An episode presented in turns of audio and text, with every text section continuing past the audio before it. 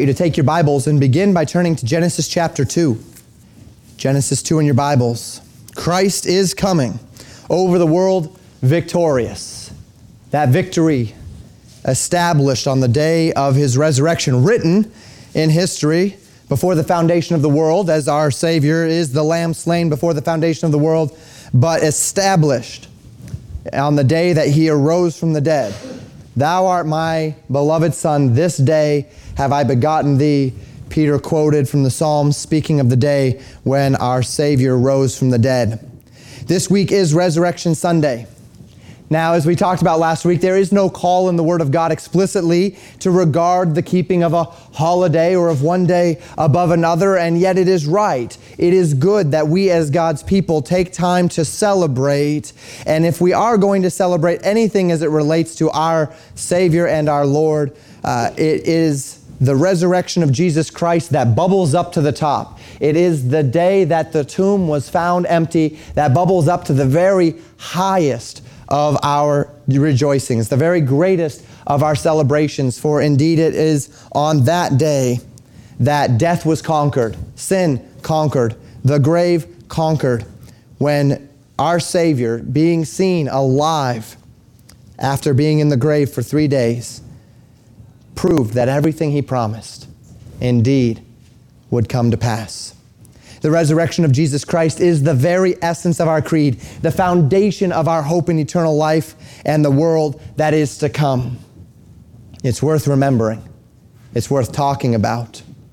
So that's what we're going to talk about today. Last week, we actually walked through the account itself from Matthew 27 and 28. We walked through Jesus' trial. We walked through his crucifixion. We walked through the account of his resurrection. We, we read uh, of Jesus being alive, of going into Galilee. We read of the 500 coming together in Galilee and listening to their Lord. We read his great commission that we would go and make disciples, excuse me, of all nations baptizing them in the name of the Father and the Son and the Holy Ghost, teaching them to observe all things whatsoever Christ has commanded us, with that promise before he ascended. And lo, I am with you always, even unto the end of the world. And so we, uh, we read of that account this week. We're going to talk about why it was so necessary. We're going to talk about why, as we read that historical account of Jesus' life, of Jesus' trial, of Jesus' crucifixion, of his burial, and of the empty tomb, of the eyewitnesses to that empty tomb. Why was it so necessary? And as I told you in that testimony beforehand, I'm going to take you through uh, beginning in Genesis. And in Genesis chapter 2, in verse 4, we read this.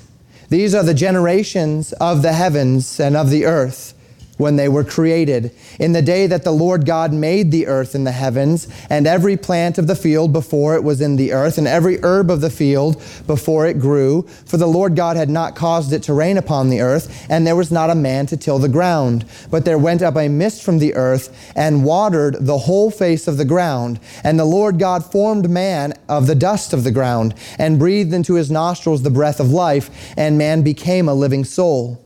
And the Lord God planted a garden eastward in Eden, and there he put man, the man whom he had formed. And out of the ground made the Lord God to grow every tree that is pleasant to the sight and good for food, the tree of life also in the midst of the garden, and the tree of the knowledge of good of, of knowledge of good and evil.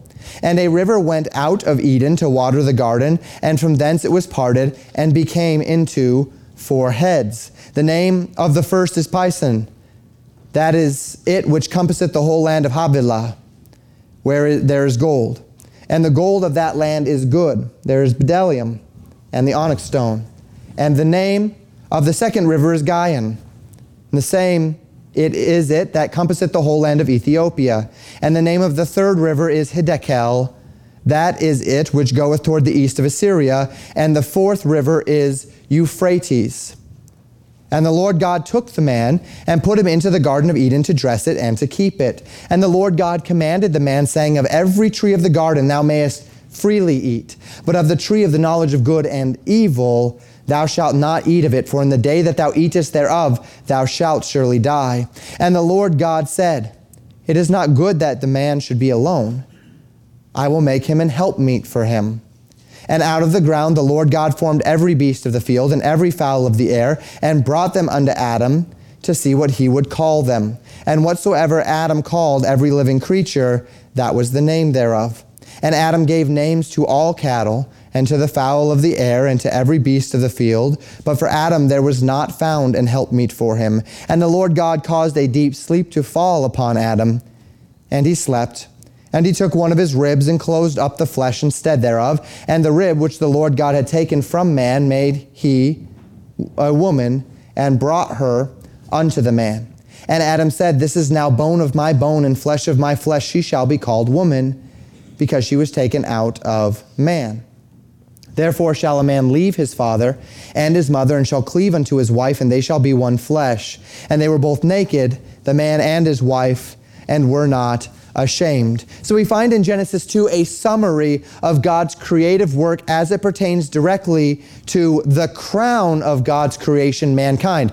In chapter 1, we see this the six days of creation, the seventh day, God rests. We see the order in which those things were made. But in chapter 2, all of it is pointed toward mankind and God's creation of man. God creates a man whose name is Adam, puts him in the garden called Eden.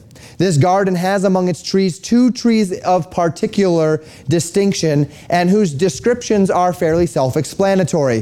One was called the tree of life, of which if a man ate, he would not die. The other was called the tree of the knowledge of good and evil, of which if a man ate, he would know good and evil. He would have within him thus an innate understanding of divine morality. He would lose his innocence, if we may call it that. Now, why would this matter? Why would it matter that man was born outside of the knowledge of good and evil? Why would it matter that, that mankind was born outside of the divine knowledge of accountability? I mean, of, of the, the divine knowledge uh, of, of morality. And, and that is because with knowledge comes accountability. With that knowledge comes accountability. Romans chapter 1 tells us that all men are worthy of judgment because of their sinfulness and are indeed without excuse in judgment because the heavens declare both the, the, the, existence of God and his eternal power and Godhead. So that, Romans 1 says, man is without excuse because man has an understanding given to him by his surroundings, given to him by his his innate understanding of divine morality written on our hearts. Because of that, we are without excuse, because every man's sin is manifest to him by nature itself. We have innately within us the knowledge of good and evil from the day that Adam and Eve partook of this fruit. And it is that knowledge that brings with it accountability. And it is that accountability, of course, that brings with it judgment. Now, I'm getting my head, ahead of myself a little bit here. We haven't gotten to that part in the text yet, so let's refocus. God wanted mankind to love him in their innocence. God had created mankind in his image, not saying that we look like God in the flesh, but rather that we were made as God is, a three part being. God is three persons God the Father, God the Son, and God the Holy Spirit. Not three parts to one person, but three individual persons. And so God has made us body, soul, and spirit. God has made us in His image after His likeness. We are special. We are not just like the other animals which God created. We are made in the image of God. And this gives us a special place in God's created order. And He wanted His special creation, the creation that was made in His image, to love Him in their innocence, to be willing to trust what they did not know and did not have. They did not know and did not have because God did not want them to know it or did not want them to have it because that was what was best for them and that they would be content in knowing that God was doing what was best for them. To this end, they lived in fellowship with God because they lived in submission to God. They submitted themselves to God and they were in fellowship with Him. They lived in a divinely imposed ignorance of morality. content to simply obey the one who provided all things for them. They lived free from a knowledge of death and of suffering and of loss. And God told them that they must not eat of the tree of the knowledge of good and evil. Now, notice that, that He doesn't tell them all of what it would mean to them that they would, if they did eat of that tree. He didn't tell them all of the elements of, of what it would mean that they would understand divine morality. He simply tells them that if they eat of the tree of which God has said, do not eat of it, they would surely die. He doesn't tell them the reason why they cannot, cannot eat of it. On that score, God simply expects them to love and to trust Him. He only tells them the consequence that would take place if they eat of that fruit, that they would die. So, in this, we find a trial of Adam and Eve's love for God. See, God has always wanted mankind to love Him. God has always wanted mankind to exercise love toward Him. But love must always come with a choice. Where there is no choice, there is no love. The very essence of love is choice. We define love at Legacy Baptist Church as an unconditional choice to do what is best for the object of your love, to do what is best for another, regardless of self interest and regardless of circumstance. Where there is no love or choice, there is no love. I can force my children to follow me, I can force them to obey me, I can force them to do any number of things, but I cannot force them to love me because love must be a choice. Take away choice, take away that free will, and all you have left are puppets on a string, playthings in a divine playground where we're simply pieces to be moved at the will and the whims of the puppet maker. But that's not God. That's not us.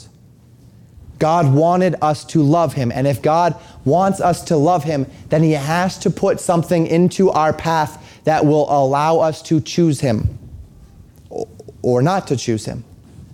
Why was the tree there to begin with? Why would God even put the tree there if the consequence of partaking of that tree would be death? Why wouldn't He just remove it? Because God wanted us to love Him. And love that is not tested, love that does not come to a moment of decision, is not love. Next week, we're going to talk about this when Sam and Corey unite in marriage. We're going to talk about the reality that what marriage is, is not a bunch of feelings that have finally crested to the point where you just have to bind yourself to someone else. Love is not, directly speaking, an emotional sway. Love is going to be manifest when Sam says, I do, and Corey says, I do, when they are choosing to bind themselves one to another, when they are choosing to unite themselves, it is that choice that validates that love. Because love is a choice. The whole biblical record makes it abundantly clear that God has always desired his creation, the crown of his creation, those that he has given reason and capacity to come to him in love. And love without choice is not love, it's manipulation, it's coercion. And this is why that tree had to exist.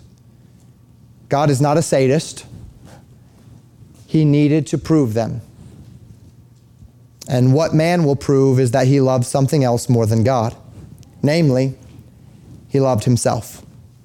Beginning in Genesis chapter 3, verse 1, we read this Now the serpent was more subtle than any beast of the field which the Lord God had made. And he said unto the woman, Yea, hath God said, Ye shall not eat of every tree of the garden? And the woman said unto the serpent, We may eat of the fruit of the trees of the garden, but of the fruit of the tree which is in the midst of the garden, God hath said, Ye shall not eat of it, neither shall ye touch it, lest ye die. And the serpent said unto the woman, Ye shall not surely die, for God doth know that in the day ye eat thereof, then your eyes shall be opened, and ye shall be as gods, knowing good and evil. And when the woman saw that the tree was good for food, that it was pleasant to the eyes, and a tree to be desired to make one wise, She took of the fruit thereof and did eat, and gave also unto her husband with her, and he did eat. And the eyes of them both were opened, and they knew that they were naked. And they sewed fig leaves together, and made themselves aprons. And they heard the voice of the Lord God walking in the garden in the cool of the day. And Adam and his wife hid themselves from the presence of the Lord God amongst the trees of the garden. So the serpent, who in Revelation chapter 12, verse 9, the Bible tells us is the devil or Satan, speaks to the woman and causes her to begin to fundamentally doubt God's good intentions toward her and toward her husband. He put into her a kernel of doubt as to whether or not what God was asking of them was actually what was best for them. He asks her, Has God truly said that you should not eat of every tree of the garden? In doing so, he's placing a worst case scenario. Did God, is God really holding something back from you? Did he really say not to eat of all the trees of the garden? And, and Eve gets it right here, right at the beginning. She starts out well. She actually corrects the serpent. She says, No, no, no, you've got it all wrong. It's not that we can't have of all the trees of the garden, it's that we can have of all the trees but one. There's only one. There's a lot of trees here, and only one of them is being withheld from me. And God has said not to touch that one, not to eat of that one, because that one would not be good for us. That the day that we eat thereof, we would surely die. God's looking out for us. God has our best interest. He's given us everything we need in all these other trees. Well, Satan then continues to contradict this claim. He is a master liar. He's the father of lies. He is the great deceiver. He is the adversary of God's people. And he insists that God is not keeping the tree from them because that he has their best interest in mind. He insists that it's not because they would surely die, but but rather he says, God is holding you back from partaking of this tree because God knows that the day you eat thereof, you'll become as a God, knowing good and evil. Then you will become a rival. You will be able to rival God, and God is afraid of you. God is holding you back from your fullest potential. God is keeping you from maximum glory. God is keeping you from maximum potential. God is afraid of you and your power. God doesn't want competition. Now, we don't know how much of this was actually tremendously tempting to Eve, but we do know that these replies disarmed her. It caused her to fundamentally question what she had thought or understood about God and His goodness. Made Adam and Eve, who once willingly believed they had all that they needed, start to wonder if there was something they were missing. And Satan had done a good job of convincing Eve and deceiving her into believing that she was missing something. So she looks at the fruit. And the Bible says that as she looked at this fruit, the world, the philosophy of the world encroached. John wrote in 1 John 2 Love not the world, neither the things that are in the world, for all that is in the world, the lust of the flesh, the lust of the eyes, the pride of life is not of the Father, but is of the world. We see all three of those elements of the world flood into Eve's consciousness at this moment. The Bible says that she saw the fruit and that it was good for food, the lust of the flesh, that it would satisfy her flesh. She saw that it was pleasant to the eyes, the lust of the eyes, that it looked good. And she recognized that it was a fruit that was that would make her wise, the pride of life. The lust of the flesh, the lust of the eyes, the pride of life, they flood into her, so she takes of the fruit of the tree and she eats it. And then the Bible says she gave to her husband Adam, and he ate it. Now, 1 Timothy chapter 2, verse 14 makes it very clear that Eve was deceived into partaking of that fruit, that she had been tricked, that she did not understand. The very fact that that we see this, this distinction made in 1 Timothy 2.14 lends us to the understanding, combined with passages in Romans 5, that Adam was not deceived into partaking of the fruit. It's very possible, we don't know all of Adam's motives, what was going through his mind, with uh, this moment. We don't even know how much of what the serpent said to Eve he heard. Was Adam with her at the moment? Did he hear all of this? while Eve was interacting with this serpent, or did he come up after the fact? We don't know all of the, the ins and outs of this. It's very possible that there were some headship issues at play here, that Adam yielded what he knew to be right in deference to his wife, whether because he knew now that she must die, and so he willingly joined her out of, out of love and loyalty to her, or, or whether because uh, his deference or love for her compelled him to place her request above his own better judgment. We, we can't fully know all of what was going on with Adam here. It's also very possible that while Eve was deceived by the serpent, as I said, Adam was there listening and he was not deceived at all. But what we know, what we do know is this. It seems as though Adam saw in this in, in Satan's interpretation of events an opportunity that was already in his heart to be his own boss, to come apart from God's authority to have the ability at his disposal to challenge God's authority and to be like God himself. So Adam took it. And we certainly know this. It was not given to Eve to be the head of the human race.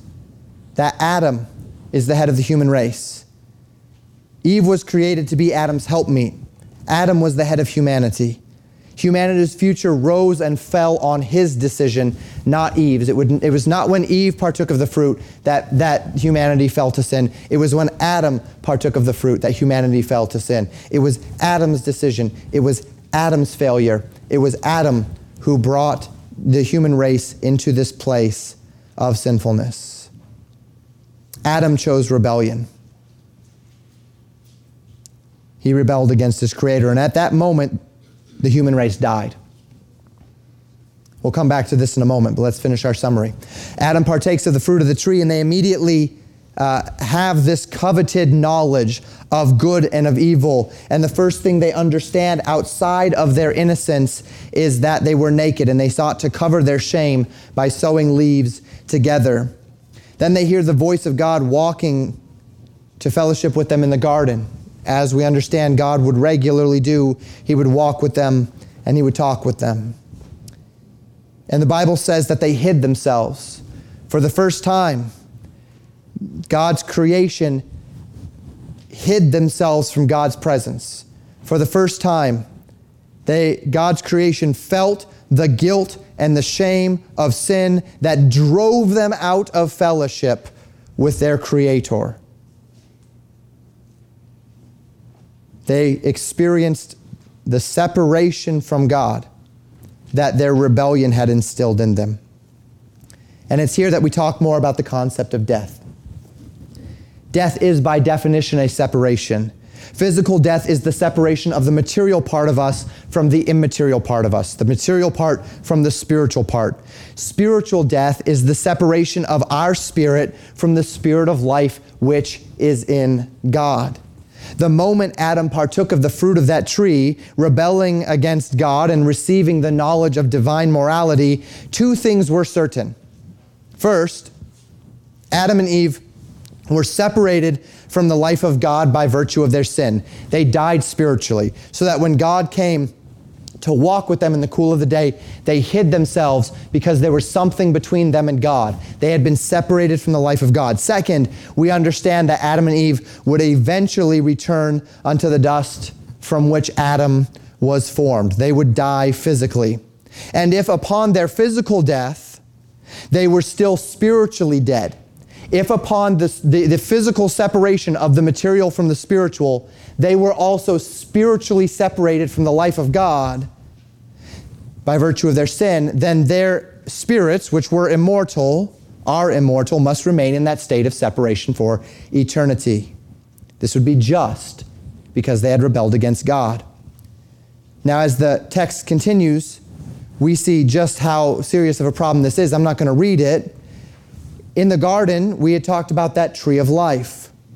The concept of the tree of life is found in the Bible in two contexts.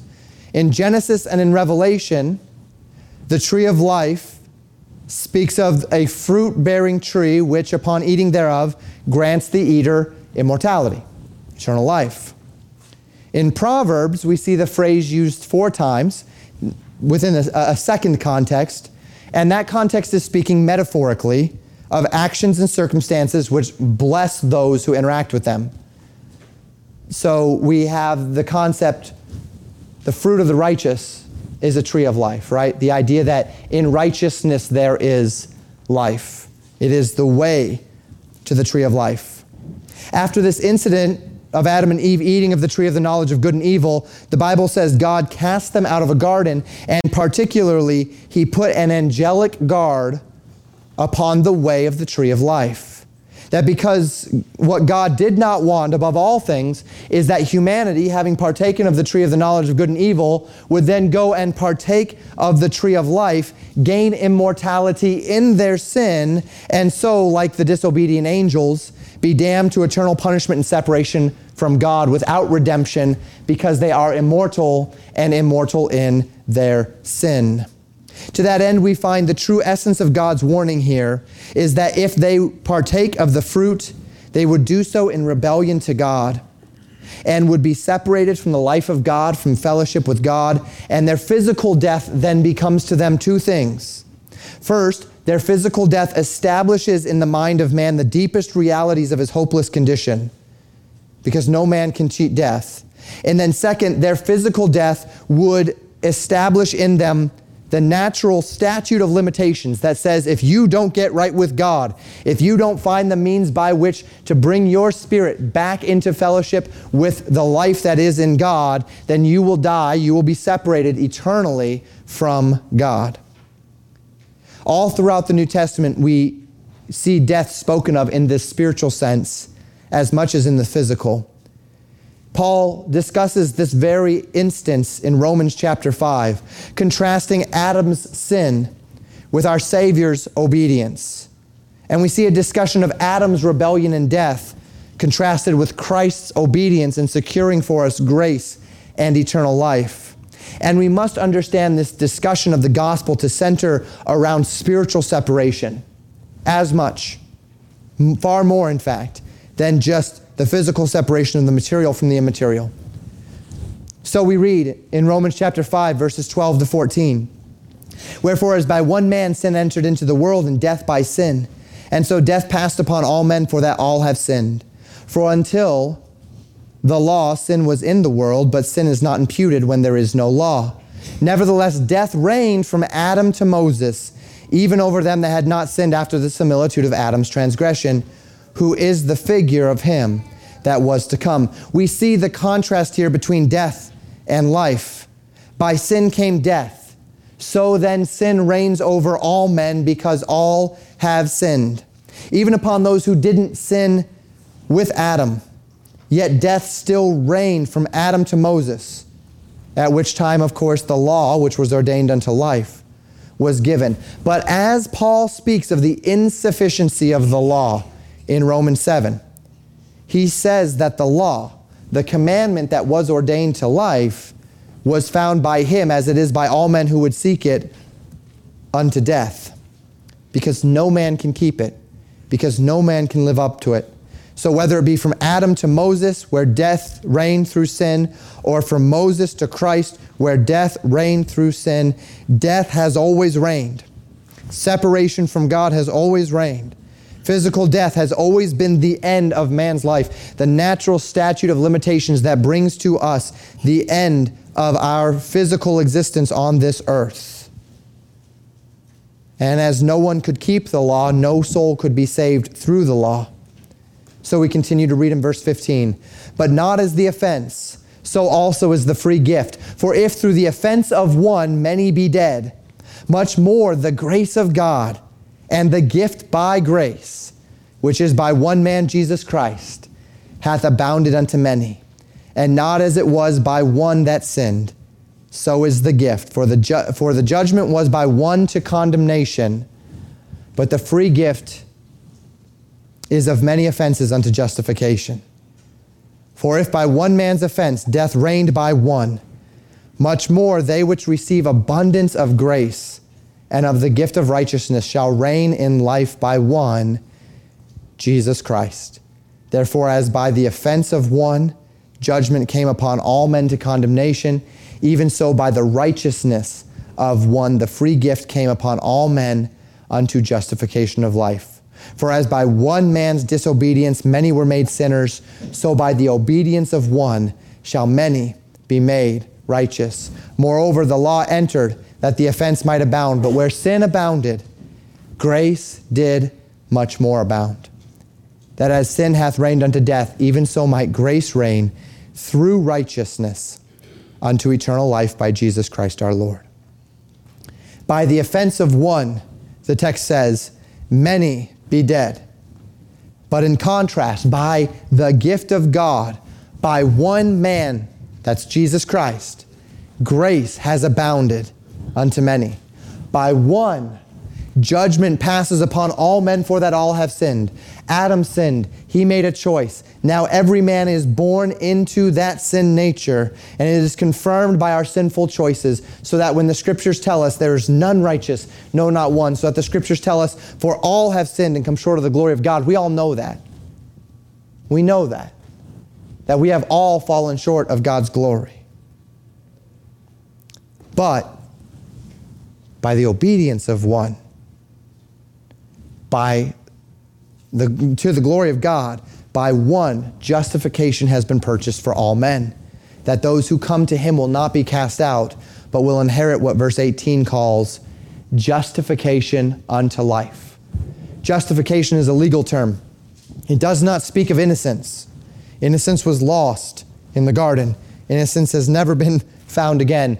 But it does speak of not being not guilty, being declared righteous. It speaks not of the one who can stand before the judge innocent, but it speaks of the one who can stand before the judge and be declared not guilty because his price has already been paid. And all of this brings us to the point. Why? Today is Resurrection Sunday. Today is the day we celebrate Jesus rising from the dead. On Friday, many regard as the day that Jesus would go into the tomb, would be crucified on the cross. And the question becomes why? Why did a perfect, sinless man have to die?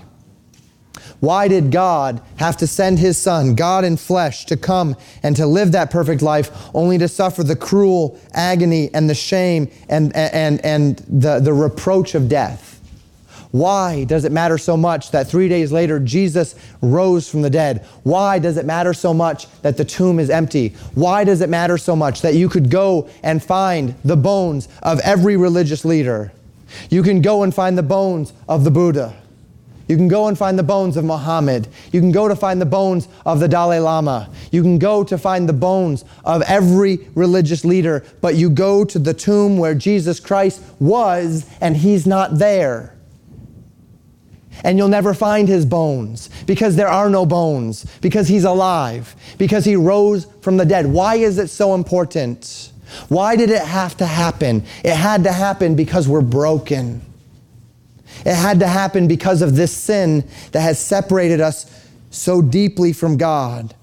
Because mankind is born in Adam, separated from God through sin, brought into a world of which only one thing is absolutely certain. There's only one thing absolutely certain in this world, and that is that we will die. And without a payment for the sin of mankind, without a solution to the sin problem, we die physically as we are born, dead in our trespasses and sins, our spirits separated from the life of God. And if we do that, we're separated for eternity. And that separation is in a place of conscious torment called the lake of fire the scriptures tell us. A just punishment for our sin. But God so loved the world that he gave his only begotten Son. Where sin abounded, grace did much more abound. All that was lost in Adam on the day of mankind's great rebellion against our Creator. All that was lost on the day that Adam partook of that fruit, for whatever reasons he chose to do it, was regained on the day that Jesus rose from the dead. The way to the tree of life, which was guarded by the cherubims of God, was opened by the power of Christ's life. Where sin abounded, grace did much more abound. Where death reigned supreme, now life eternal has overcome through the resurrection of Jesus Christ from the dead. Why is the resurrection so important? Why is it so essential? Because without it, sin is paid for, but death still takes us to our graves where we remain. But if Christ is risen from the dead, if he will bring all who believe with him into that resurrection, then all that was lost in Adam is restored through those unto those who believe on the name of Jesus Christ. By Christ's death our sin is paid. By Christ's life we can be saved. So back in Romans 5. Let's go back a few verses. I read to you verses 12 through 21. We read this in verses 6 through 11. For when we were yet without strength, in due time, Christ died for the ungodly. For yet scarcely for a righteous man will one die, yet peradventure for a good man some would even dare to die. But God commendeth his love toward us, in that while we were yet sinners, Christ died for us. Much more then, being now justified by his blood, we shall be saved from wrath through him. For if, when we were enemies, we were reconciled to God by the death of his Son, much more being reconciled, we shall be saved by his life. And not only so, but we, we also joy in God through our Lord Jesus Christ, by whom we have now received the atonement. Reconciled to God by Christ's death. But then, being reconciled, we are saved from the realities of death through Christ's life. Christ's death is your freedom from sin. Christ's life is the power to walk in newness of life. Christ's death is our deliverance. Christ's life is our hope and our joy in God through him, by whom we have now received atonement. So Paul would say in 1 Corinthians 15, verses 19 and 20. If in this life only we have hope in Christ, we are of all men most miserable, but now is Christ risen from the dead and become the firstfruits of them that slept. As Christ has indeed risen from the dead, we pass beyond the hopelessness of death, beyond the hopelessness of sin, and root ourselves in a new reality. That one day we shall shed our mortal bodies with all of its sin and with all of its pain and with all of its sorrow, all of those things that accompany this life in the flesh, and will put on incorruption. So Paul would continue in verses 54 through 57 of 1 Corinthians 15. So when this corruptible, that's our bodies, shall have put on incorruption, and this mortal shall have put on immortality, then shall be brought to pass the saying that is written Death is swallowed up in victory. O death, where is thy sting? O grave, where is thy victory? The sting of death is sin, and the strength of sin is the law. But thanks be to God, which giveth us the victory through our Lord Jesus Christ. That's what this day is about. That's what this day is about. It's about the victory that we have through our Lord Jesus Christ. The need for the resurrection, simply put, is this mankind has rebelled. We're sinners. The wages of sin is death. We've been separated from God because of our sin. But the gift of God is eternal life through Jesus Christ our Lord. We are saved. Romans 5, verse 10 says, by his life. Because Jesus lives, so too can we. But you know what? Because Jesus lives does not mean everyone will live. John chapter 1 tells us, But as many as receive him, to them gave he power to become the sons of God, even to them that believe on his name. Not everyone is going to heaven because Jesus paid the price. Did Jesus pay the price for all men? He did. 1 John 2 2, and he is the propitiation for our sins, and not for ours only, but also the sins of the entire world. But he that believeth is not condemned. He that believeth not is condemned already, because he hath not believed in the name of the only begotten Son of God. 1 John 3, verse 18. The Bible tells us that it is not enough just for us to know what Jesus has done for us. The Bible tells us that we must accept what Jesus has done for us. Hebrews chapter 6 verse 1 describes it this way as repentance from dead works and faith toward God. A setting aside, a turning from anything and everything that we might trust in to earn ourselves favor with God, to make ourselves right with God. Anything that we might, might elevate ourselves and say, I must be okay with God because I'm a good person. I must be okay with God because I go to church or because I give money or because I've been baptized or whatever it might be. The Bible says those things cannot save. But only as we put our full faith and trust in the finished work of Jesus Christ to do for us what we cannot do for ourselves, that Jesus has already done what we cannot do. We can't save ourselves. We can't earn it. We'll never be worthy of it. And if we try, we will end up separated from God for eternity. But if we call upon the Lord, who is not a respecter of persons, we cry out unto him for salvation. We believe on the Lord Jesus Christ to be saved. The Bible tells us all that come to him, he will in no wise cast out. If you've not accepted Jesus Christ as your Savior today, let's let today be the day. What better day than resurrection morning? What better day than the day that we commemorate the resurrection of Jesus Christ? But most of us here are believers. And for we who are in Christ today, this season is one of solemn remembrance, but also of great joy. Our songs this morning were not songs of sorrow, they were songs of joy. Christ the Lord is risen today. Alleluia. Praise ye the Lord. Christ arose. It starts a little somber until we get to the resurrection. Up from the grave he arose. Began with crown him with many crowns. And of course, that final song, why is it there today? Because that is the point. Praise him. Praise him ever in joyful song. Now, next week, we're going to talk a little bit more to believers about the implications of the resurrection. We're going to talk about what it means to you today, believer. We know what it meant to you at the moment that you accepted Jesus Christ as your Savior. It meant freedom from sin, it meant release from guilt, it meant a home in heaven, it meant the, the, the, the, the chains being broken from sin uh, uh, off of your life. But there's more to it than that.